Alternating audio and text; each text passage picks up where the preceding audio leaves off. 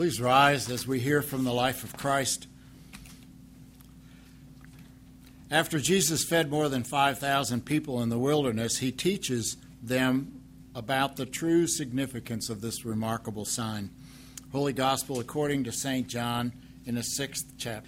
Jesus said to them, I am the bread of life. Whoever comes to me shall not hunger, and whoever believes in me shall never thirst. But I said to you that you have seen me and yet you do not believe. All that the Father gives me will come to me, and whoever comes to me I will never cast out. For I have come down from heaven not to do my own will, but the will of him who sent me. And this is the will of him who sent me, that I should lose nothing of all that he has given me, but raise it up on the last day. For this is the will of my Father, that everyone who looks on the Son and believes in him should have eternal life and I will raise him up on the last day. I am the bread of life. Your fathers ate the manna in the wilderness, and they died. This is the bread that comes down from heaven, so that one may eat of it and not die. I am the living bread that came down from heaven. If anyone eats of this bread, he will live forever. And the bread that I will give for the life of the world is my flesh. This is the gospel of the Lord. Well, you know what fresh baked bread smells like, don't you? I know last week Beth was talking about all kinds of bread, and who was it? Ethel's bread that she really liked. That was her favorite, Ethel's bread. She's growing up. And uh, if you'd have come in earlier and gone in the kitchen, you would have smelled bread bacon uh, that I just described over here as far as what's in it. And some of you had a chance to eat some of it. And uh, I hope you're okay later in the day you know, because of that. But anyway, uh, it was baked hot enough it should be okay. Um, but bread is, is like one of these staples. In every culture, every society around the world from the beginning of time, there's been some form of bread. And bread is a staple. And it, at least most of the bread in other parts of the world is real basic and it's nutritious and it's healthy and it's life giving a lot of what passes for bread in this country isn't. It's basically uh, a chemically engineered platform for lunch meat or peanut butter and jelly. You know, that's what a lot of it is. But bread, if it's made the right way, can be nutritious and wholesome and have what we need to help sustain our life. And it's always been that way. So when Jesus came to the people and said, I am the bread of life, people could identify with this whole concept of bread as something that's life giving and life sustaining. And when he said, I am the bread of life, whoever comes to me will never be hungry, and whoever believes in me will never thirst. Well, sure, they understood that. He had just fed 5,000, more than 5,000 people. So they're thinking, all right, if I just hang with Jesus, I'm always going to have this. If I just hang with Jesus, there's always going to be bread, there's always going to be something to drink, maybe fish. You know, just hanging with Jesus. He's going to keep doing this, and I'll never go hungry. Of course, Jesus said, You don't quite understand. Okay? That's not really what it's about. And so then he says what we read earlier, part of it, he says, I am the bread of life. Okay, now he's going to say some things that are a little confusing and maybe a little offensive to some of the people that hear this. He says, I am the bread of life. Well, wait a minute, what do you mean? You fed us bread, you gave us bread. How can you say, I'm the bread of life? What does that mean? Then he says, the bread that comes down from heaven. What do you mean came down from heaven? You're here, you were born like the rest of us. What do you mean? I came down from heaven. All right, that borders on blasphemy. Which anyone may eat and not die. Well, wait a minute. I thought bread, I thought God was taking care of us, his people. We're the Jewish people. We're the Israelites. We're the sons of Abraham. What do you mean anyone can eat it? And then he says, I'm the living bread. Okay, what does living bread mean? You know the difference between living water and still water, right? Still water is a pond that has no outlet and it's stagnant and things die in it. Living water is water that's moving and is constantly being refreshed, and that's life giving. So, what does he mean by living bread? What is that? And living bread, and whoever eats it will live forever? How can you live forever? What kind of bread can make you live forever? And then he really gets their goat when he says, This bread is my flesh. And later on, uh, in the verses following this, which is next week's gospel lesson, he uh, expands on that theme this bread is my flesh. And after that, most of his disciples leave. All of them leave except for 12. He's getting a little more in their face about what he's trying to say. I am the living bread. But when he says living bread, he's talking about bread that is eternally satisfying. You know, he says, Your forefathers ate manna in the wilderness, but then they ended up dying, so that's not bread that gives eternal life. And think about it. You remember the story? You remember what happened when they tried to collect more than one day's worth of manna? It spoiled. By the next day, it was rotten. So not only did that bread, that manna, not last, as soon as they had a meal, they were hungry again. So this isn't living bread. This isn't the kind of bread that lasts forever or gives you eternal life. So, what's he really talking about? He says, I'm that bread. And what I'm going to give you is myself. It's not like Jesus came skipping down from heaven with a basket on his arm filled with bread covered with a red and white checkered cloth. Okay? He's not bringing something to them that they can eat, he's bringing himself. He said, This bread is my flesh, which I will give for the life of the world. It's me I'm talking about. I'm the bread of life that came down from heaven that will give you eternal life when I sacrifice myself, when I give you my flesh. That's the true bread. But the people were hung up on the manna. They remember this. This was a big deal in their history when the children of Israel were wandering in the wilderness and God provided bread from heaven, this manna that appeared every day. And somehow they were hung up on Jesus, what can you give me? What can you give me that I can see? that I can touch, that I can eat.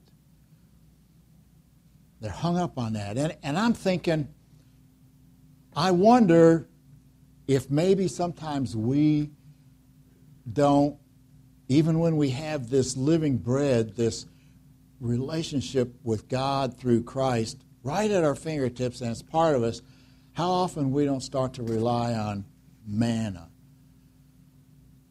Maybe manna can be uh, the things that we rely on in this life that we look for satisfaction. It might be money, success, fame, fortune, uh, status. It might be uh, relationships that we shouldn't be involved in, that we get involved in.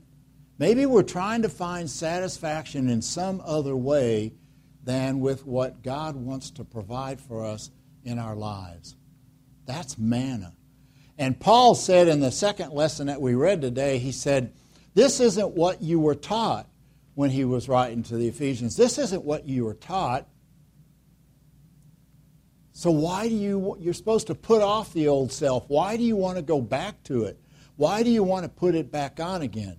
Because then it it distorts your mind and then in your ignorance your heart gets hardened and it becomes a catch 22 and it's a spiral down. He says, "Why do you want to do that?" And he reminds them that no, Christ made you new people. Christ brought you into a new family, into a new body. And he made you something new, and he did it by renewing your minds so that you have become like God in true righteousness and holiness. So that when God looks at us through Christ, what he sees is a reflection of his righteousness and holiness in us. That's what he sees because of Christ. That's what he's done for us. Why do you want to go back to manna when you've got the true bread, the bread of life, the bread that gives eternal life? So Jesus says, I'm the bread of life. I think you could also say not just the bread of life, but the bread for life, or the bread for living. Take the story of, of Elijah that we read. Elijah was in trouble. He had a price on his head. Jezebel was coming after him, sending his army. He said, You're going to be dead by this time tomorrow. And Elijah throws up his hands. He runs into the wilderness and he says, God, I might as well die. I'm just going to lay down under this broom tree and why don't you take me?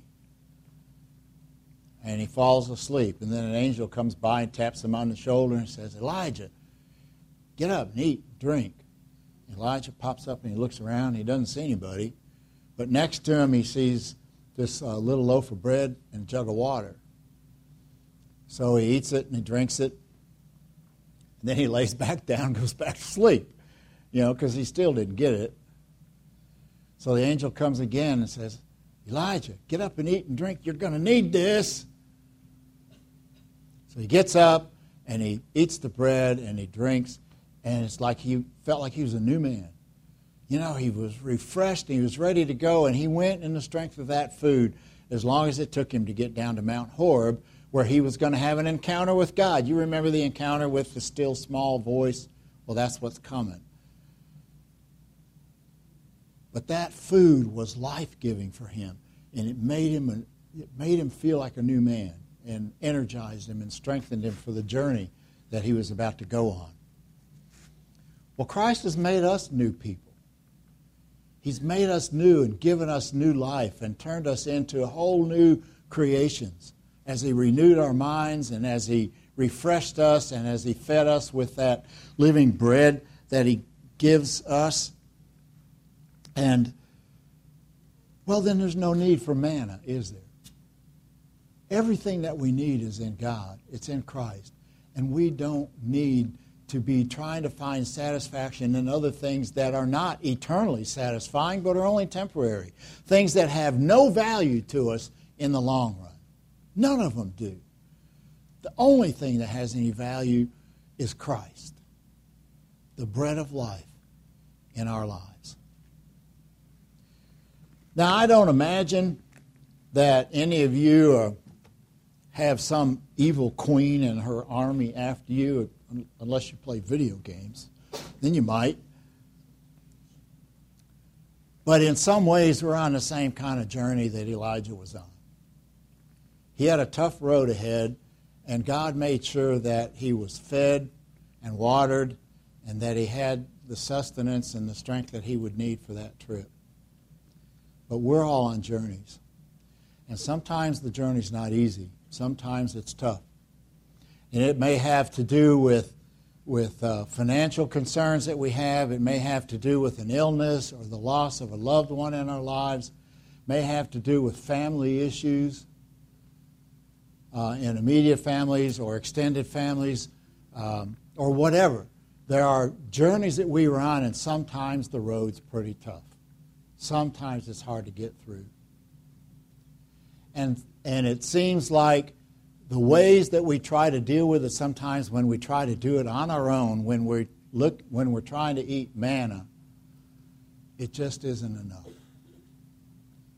But Christ says, I'm the bread of life. I'm bread for life. I'm bread for living. And I can fill you up and I can sustain you on the road that you're on and I can get you where you need to go. And I'll walk alongside of you and I'll live inside of you so that you can bear up under whatever you have to bear up. No matter where the journey takes you, no matter how hard it is, I am there. And I will feed you and I will take care of you on that journey. The bread of life. We need to feed on that bread every day. When we come in and gather in this group, the fellowship and being able to lean on each other helps, uh, helps feed us. Gathering and hearing His Word feeds us. Hopefully, you're reading His Word a little bit every day because you need to eat every day. Well, we need the bread of life every day. We need to be fed. In a little while, you're going to come up to this table, and I'm actually going to give you a little piece of bread, okay? A little piece of bread. But remember what Jesus said this bread that I will give for the world is my flesh. And as we receive that today, Christ is going to renew his presence in our lives. He's going to strengthen us for whatever journey we're on, so we'll be able to walk in the strength of that food, just like Elijah got to walk in the strength of that food to get to Mount Horeb. So he's going to be there.